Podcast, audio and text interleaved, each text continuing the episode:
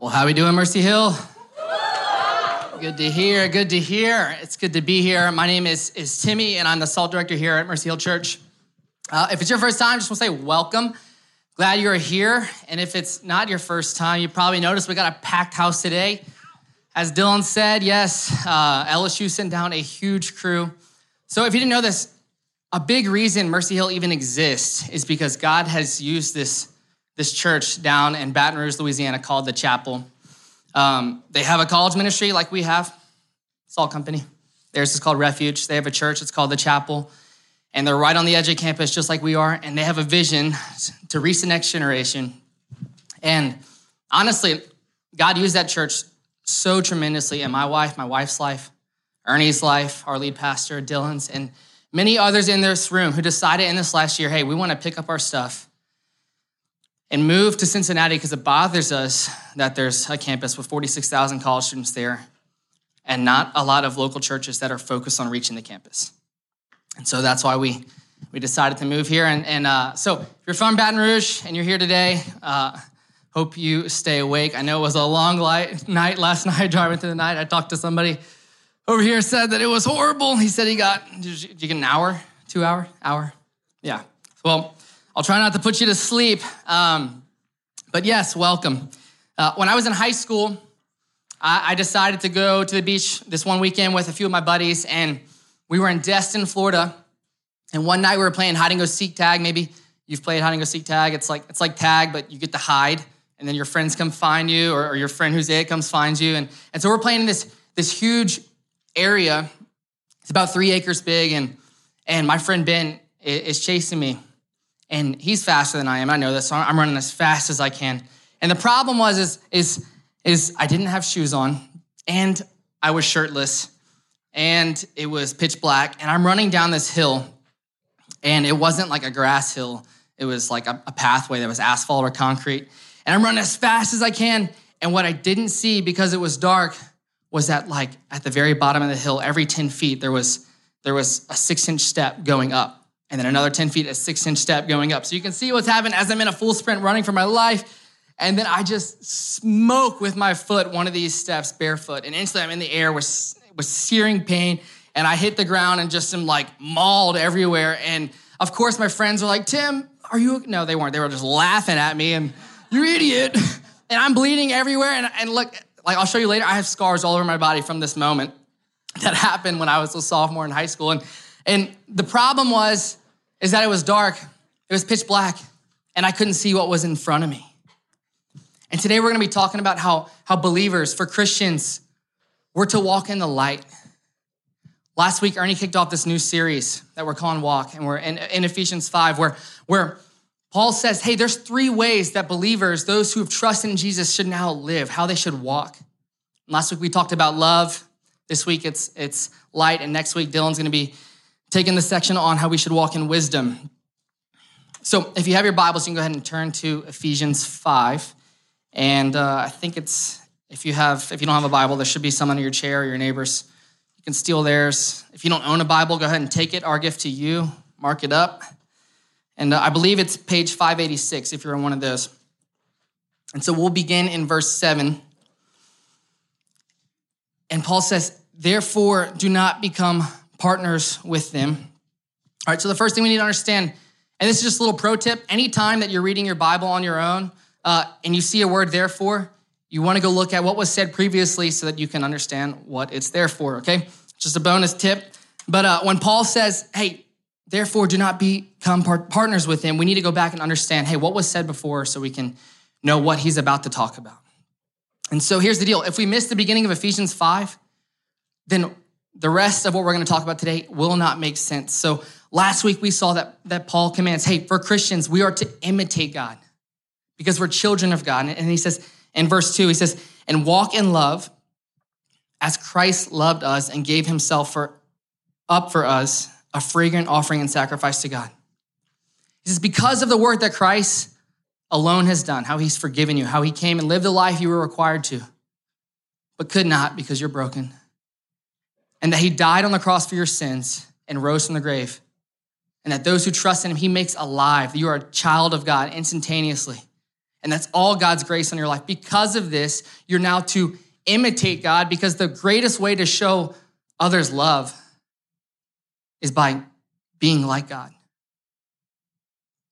And then he goes on with the commands.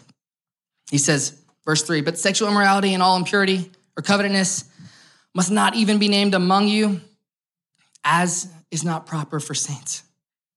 Let there be no filthiness, nor foolish talk, nor crude joking, because these things, they're out of place.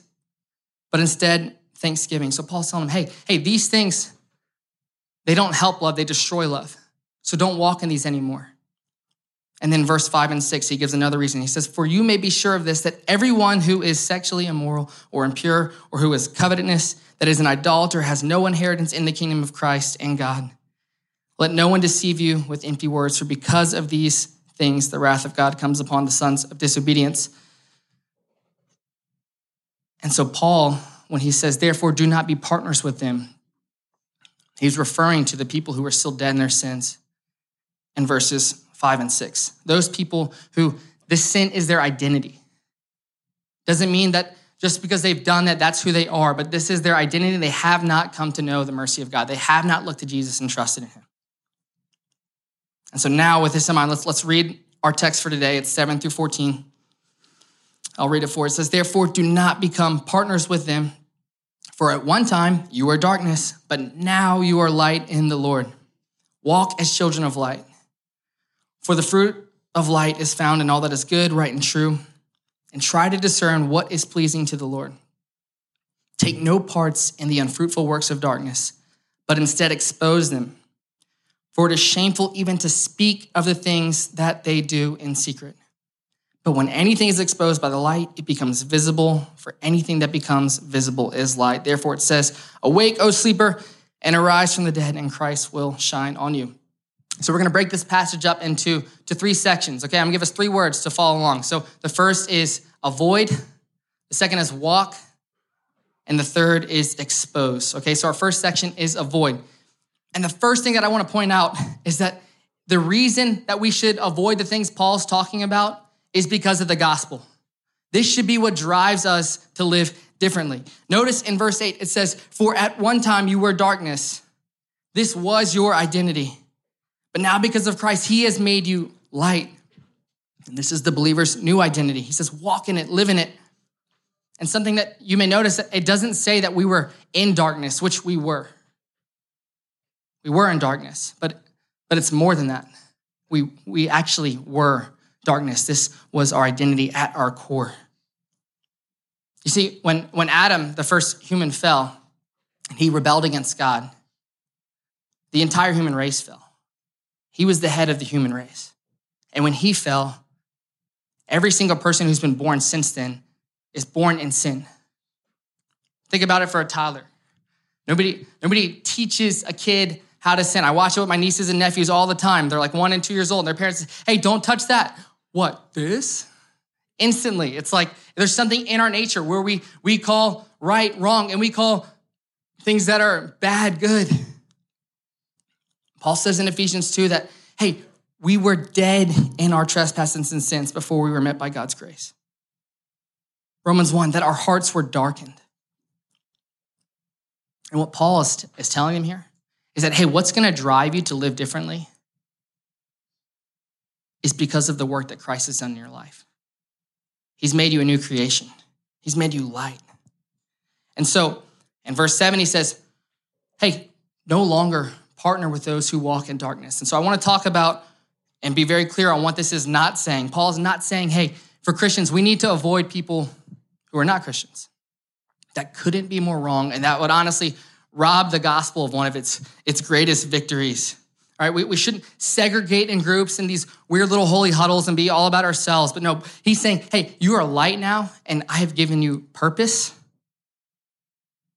And now you're to live this way. Maybe many of you remember there's a story in Mark 5 where Jesus encounters this man who has who's demon possessed, okay? And we come to find out that he has a legion of demons living within him. I don't know how many that is, but it seems like a lot. And these demons were causing him to just torment himself, to cut himself, to harm himself.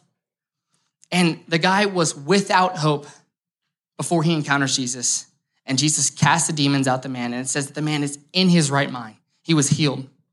Okay? Well, if you keep reading in Mark 5, what you see is that when Jesus goes to leave that area, the man runs to Jesus and begs him, Please let me go with you. Don't leave. Let me go with you.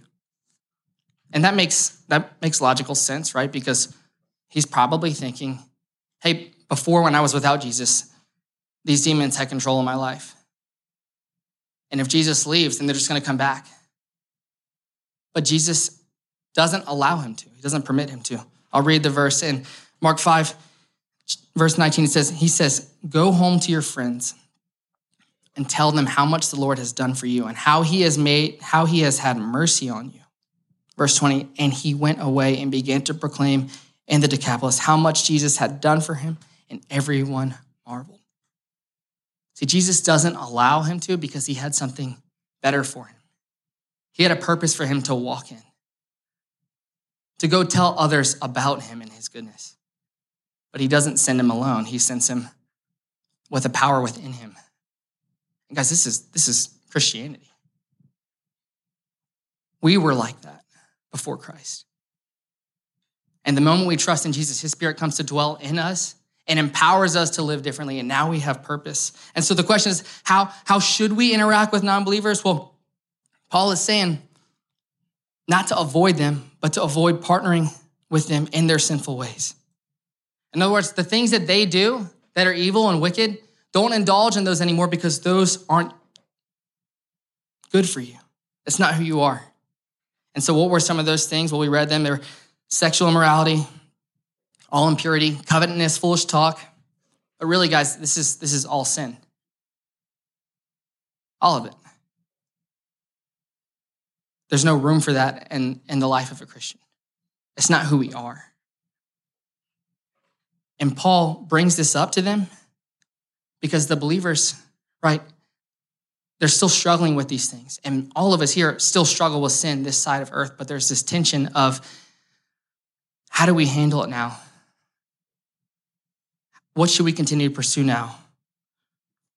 And so let me ask you, and this is a good question just reflect on, or a few of these. Um, when you hang out with people who, who aren't believers, people who don't know Jesus, if, and this is for Christians in the room, do they see a difference in your life? Do you partake in the same things that they do? Do you talk the same way that they talk? Do they notice, hey, what's different about you? Because they should. Do you date the same way that they date? Are there people that when you get around them, you honestly become less like Jesus and more like them? And what Paul is telling them is hey, no longer walk in this way, no longer partner with him in that because that's not who you are. For some people here, this may mean that, hey, we need to be careful about who we choose to hang out with and when and where we choose to hang out with them. If I'm gonna hang out with somebody who's gonna who's inviting me to do something that I know that I'm probably gonna be tempted to do that's not good, then I probably shouldn't go. And you're like, well, that sounds legalistic. Tim, you sound like you're just throwing these laws out, but no, Paul's not doing that here. He's saying, hey, this isn't who you are anymore. It's not live this way so that you'll become light. No, God has made you light, and now live this way. And we gotta quit calling, I said this a couple weeks ago, but we can't call holiness legalism because it's not. Being radically passionate about obeying all of God's commands is not legalism, but it's worship. You say, if you love me, you will obey me. And Paul's saying, hey, this isn't who you are. And he knows that it's tempting because of our human nature to want to continue getting close to sin and to get to the edge. And he's saying, no, avoid that. Avoid it. One of the, uh, the most incredible things I've ever seen in my, in my life is, is the Grand Canyon. Many of you have probably seen it before. It's, it's just incredible. It's, it's this massive hole that just is just wild and breathtaking when you look at it and you're like, holy cow. And uh, I maybe you've been there before. Just fun fact, like I got in there for free because me and my friends were were broke and and uh, I offered the lady a PBJ to let me in and she didn't even take it. She just felt so bad for us and told us to go. But um, if you if you go to the Grand Canyon and you get like when you walk up, I mean, there's parts of it that are just so steep and straight down. And what you'll notice is that there's signs everywhere that say, hey, avoid getting too close to the, to the edge. Or maybe there's parts where there's fences. Well, I came across this article this last week, and six years ago, there was this 29 year old who immediately when he got there, didn't look at the signs, didn't avoid going close to the edge, and went up to it, and he fell 400 feet and he died. And that was within minutes of him getting there because he couldn't avoid the temptation to go close to the edge. And the reality is, is, is this is often how we deal with sin. We love getting close with it. We love flirting with it. How close can I get? How close can I, I know it is because there's a part of us, our flesh still really likes sin. And the way that we're going to fight it is remembering the gospel and who Jesus is and what he's done. And now he's freed us here and now to no longer have to live this way. The next section is, is walk. He then he says, not only avoid this, but at the end of verse 8, he says, walk as children of light. For the fruit of the light is found in all that is good, right, and true. And try to discern what is pleasing to the Lord. Take no part in the unfruitful works of darkness. Again, Mercy Hill, like, it's the gospel that drives us to live this way. He's not saying, hey, live this way so that you will become a child of light, but it's it's walk as you are. This is who I've made you to be, here and now. And so there's two areas that I want to talk about just practically how we walk. And one is, is on the vertical with our relationship with God, what that means, and the other is on the horizontal with, with others. And so with God, because we need regular rhythms where we get away and spend time alone with God. We often, if you look at the Gospels, you see Jesus do this. He would withdraw from the crowds and go spend time with his Father, and we should do the same. So for me, something that I try is, is I like the first thing that I grab in the morning, not to be my phone, but to be my Bible. And I like to have just time alone with God right there when I'm still in bed. Lindsay, she likes to go downstairs and sit on the couch and sip some coffee. And it would be good for us if you don't to create rhythms in your schedule daily where you spend time with God, where you get alone and pray and you talk to Him and you read His Word. Remember, Paul says that Christians, in, in verse 1, we should imitate God. And then look at verse 9. And he lists three things. And guys, God is those three things God is light, God is righteous, and God is true. And so, in order for us to imitate someone, we have to be around them. We have to spend time with him. We have to spend time in his word. And so, whether you memorize it, read it, listen to it, if we're going to grow, we have to spend time with God. And the other is, is, stuff on the horizontal, our time with people and others. As Christians, we're called to, to be the light of the world. God, God uh, Jesus told his followers in Matthew 5 that you are the salt of the earth, the light of the world, that you should live differently. And look at Jesus' life. Like he didn't, he didn't just go around shunning others who were in sin and telling them not to do that. But he preached the gospel to them as well. And he told them the truth that, hey, I'm the way, the truth, and life. No one gets to the Father except through me. We should live differently and love others as Jesus loved them and spend time with them. But at the same time, Jesus wasn't indulging in the same things that, that they were.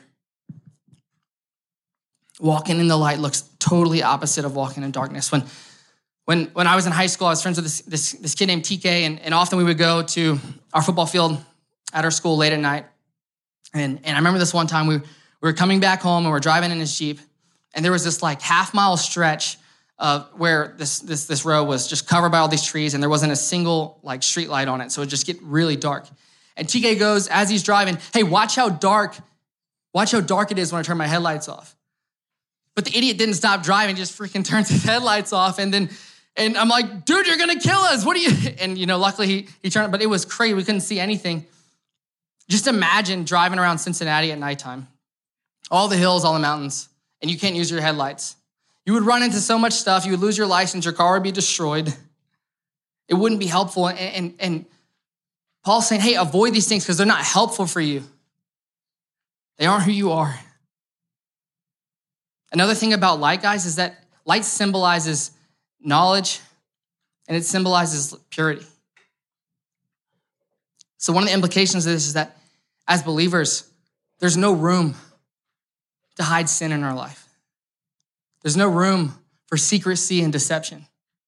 We need other Christians who know us and know the things that we struggle with and ask us the questions. So, God, like Christians, men here, do you have other godly men in your life who know you, know the things that you struggle with, who you confess your sin with, who remind you of the gospel? Same for you, women. Do you, are there other godly ladies in your life who know you and know the things that you struggle with and are asking you the tough questions that you need to be asked that maybe you don't really want to be asked, but you know you should?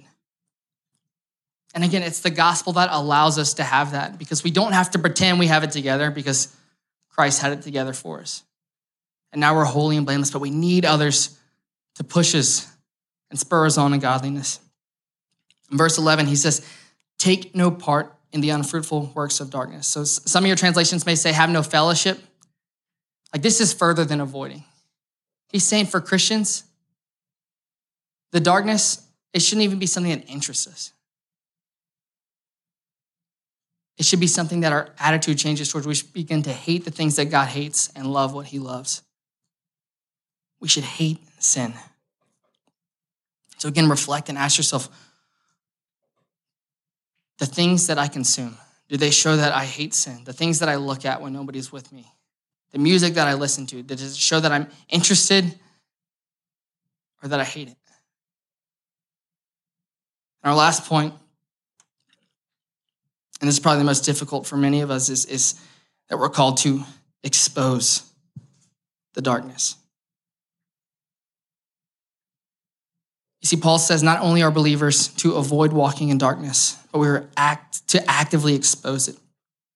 Look at verse 11. It says, Take no part in the unfruitful works of darkness, but instead expose them. For it is shameful even to speak of the things that they do in secret. But when anything is exposed by the light, it becomes visible. For anything that becomes visible is light. Therefore, it says, Awake, O sleeper, and arise from dead, and Christ will shine on you. All right, before we get into what exposing darkness looks like, I want to say what it doesn't look like. It doesn't look like going around and telling people, hey, you shouldn't do that, and shunning them and going denouncing the things that they're doing and, and, like that's that's so pharisee that's what the pharisees did. The religious elite of jesus' day they would go around and puff their chest out and look at others and try to find things that others did that, that they didn't do so that they felt better about themselves. Like there's no room for the gospel doesn't leave room for that. It's not just denouncing the things that they're walking in but it's shining the whole light of the gospel on them throwing it on them telling people who they are and that the way that they're living, what that actually leads to, like Paul says in verses five and six, and then how they can have life in Christ.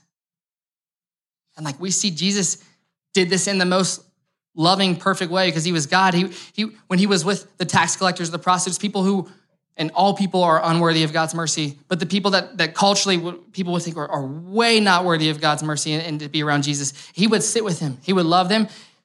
He would talk with them. He didn't partake in what they did, but he would preach the gospel to them and tell them how they could be made clean. Tell them why they shouldn't walk this way and they should trust in him instead and obey him instead. And this is hard. This is really hard. One of the things about when we hold things into the light and we expose them is that it makes them visible for what they really are. Imagine if, if every time you went shopping for the rest of your life, you had to shop in, the, in pitch black. So, like you went to the store and, and whatever you wanted to buy, like you didn't get to see it. You wouldn't know, is this something I actually want to purchase or not? Like, is this good quality? Like, but when we hold something to light, it exposes it and makes it visible for what it truly is.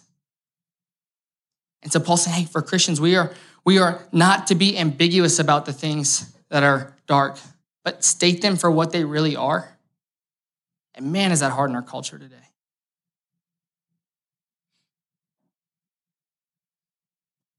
This is why it's so important that we are in God's word and we test things to, to, to it. Because culture says a million different things. But we have his word. And it's far more loving to expose the darkness that others are in rather than let them continue in it last week I was at a climbing gym that I climb at here in Cincinnati, and, and I met this kid named Jack. And he saw my Salt Company shirt, asked about it. I think think he had seen me at, at UC before, and and uh, he he he begins to talk to me and and and ask questions about Christianity or whatever, and he tells me that he's been leading some Bible study, and so I, I begin to ask him, hey, like like, so if you stood before God and He said, "Why should I let you into heaven?" What would you say? Because by the things that he was saying, I, I didn't think that he understood the gospel, and so he starts pointing out all the good things that he's done. But then he says, Well, we could never really know for sure. And at that moment, I have the decision do, do I step in and expose the lies that he's believing? Or do I sit back yeah, yeah, that, that's good, man? It's far more loving and difficult, but more loving to step in and tell them, hey, actually, I don't think that's true. Because in that scenario, really what you're saying is that is that your opinion is what matters most. But God has given us his word. He tells us, he tells us that we can know, and he tells us how we can be saved, and that's through Christ alone. And so for the next hour, I got to share the gospel with him. But it's not easy doing that. And sometimes it's easier to just cower back and because I've never had a life-changing conversation with anybody that's not uncomfortable for me or them. It's hard. And they may not want to hear what you have to say. For Lindsay, she's lost, and like, this isn't just for non believers as well. When, when there's other Christians who are beginning to walk in darkness, we're called to call them out and expose, hey, that's not how you should live anymore. And, and Lindsay lost one of her, her best friends a few years ago because she began to date this guy who wasn't a believer and let's say, hey, it's not wise to pursue marriage with someone who doesn't believe the same things that you believe, who doesn't trust in God, who has no regard with God. That's not smart. And the girl just totally pushed Lindsay out of her life. But Lindsay had the choice. Do I want to please God and be obedient to him, or do I want to please man? And that may happen to us. And we're not responsible for that. So let me ask are, Ask yourself this question Am I willing to risk the relationship for the sake of speaking truth and love and exposing darkness? If you haven't heard anything I said, hear this. The only reason we're able to walk in light and avoid darkness is because the light of the world hung on a cross in the dark. That's what it took to make us right with God. Maybe you realize today, hey, my whole life, I've had no regard for God. I've been trying to do things in hopes to earn right standing with God. Let me be very clear. That's not true. You see, what we need to be at peace with God, which is our greatest need, we need righteousness. But all of us from birth, we don't have it. We have sin. God, on the other hand, He has what we need, which is righteousness. And we don't deserve it, but we have what God hates and detests. And rather than aimlessly let us try to work our way up to have right standing with God and no longer be under His wrath, which is what we deserve for sinning against an eternal God, because to sin against an eternal God brings eternal punishment. God looked at His only Son, Jesus. He said, Go. Go be the light of the world. Live the life that Tim's required to, but Tim could not because he's broken. Live the life that you were required to, but you could not because you're broken. And on the cross, God poured out the punishment that we deserve for our sin on his own son. This is the greatest act of love. And Jesus conquered death, praise God, three days later rose from the grave. The true joy to the world, meeting our greatest need, which is peace with God. And now those who look to Jesus and trust in him, they can have life. They can be made right with Him.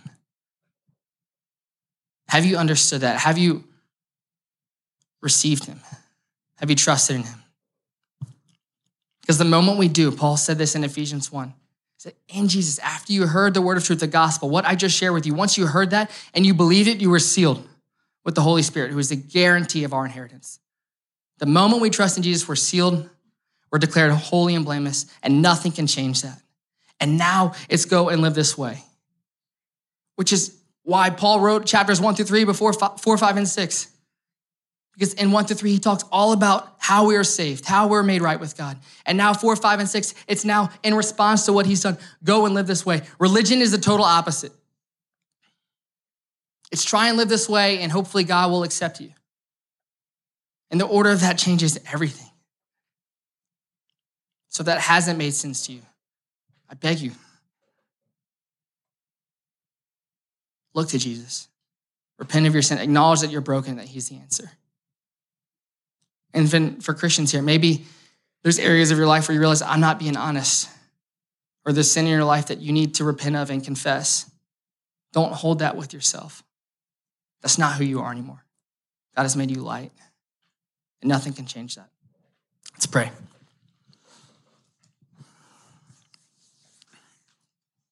Father, thank you for this convicting passage that shows me my need for your mercy. That makes me thankful that though I can never meet your standard, Jesus met it for me. When I wanted nothing to do with you, God, you first loved me. That's the hope that we have as Christians. And that one day, Jesus, you're coming back. And you're going to unite all things under your name, and there will be no more pain, no more suffering, and you'll make all things new. I pray that this would be something that we, we meditate on as a church and think about, and that that would be what drives us to live differently what drives us to continue repenting of our sin and believing the gospel and wanting to be obedient to you. No longer live how we used to before we knew you.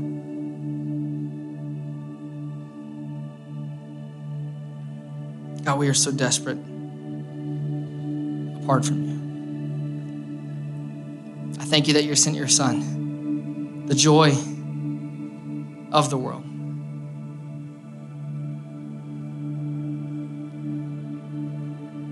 that He saved us and made us right and given us hope and purpose. I love you. Amen.